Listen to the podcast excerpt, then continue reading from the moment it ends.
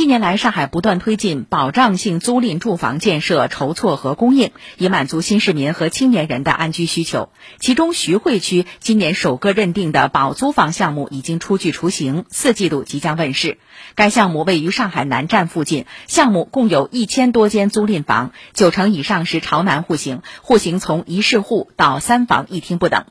那么，保租房与以往的公租房有何区别呢？徐汇区房管局保障科工作人员管旭峰表示，两者除投资管理主体不同之外，公租房相比保租房的申请准入条件更为严苛。以徐汇区为例，保租房的申请门槛为在七个中心城区和浦东外环以内，人均住房面积小于十五平米，且在本市合法就业即可申请。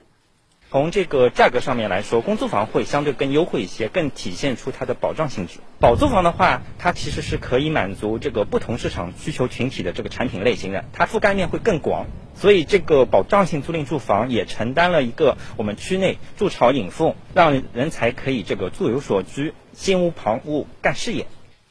据介绍，明年徐汇区将再入市供应保租房三千多套，缓解新市民、青年人的租房需求。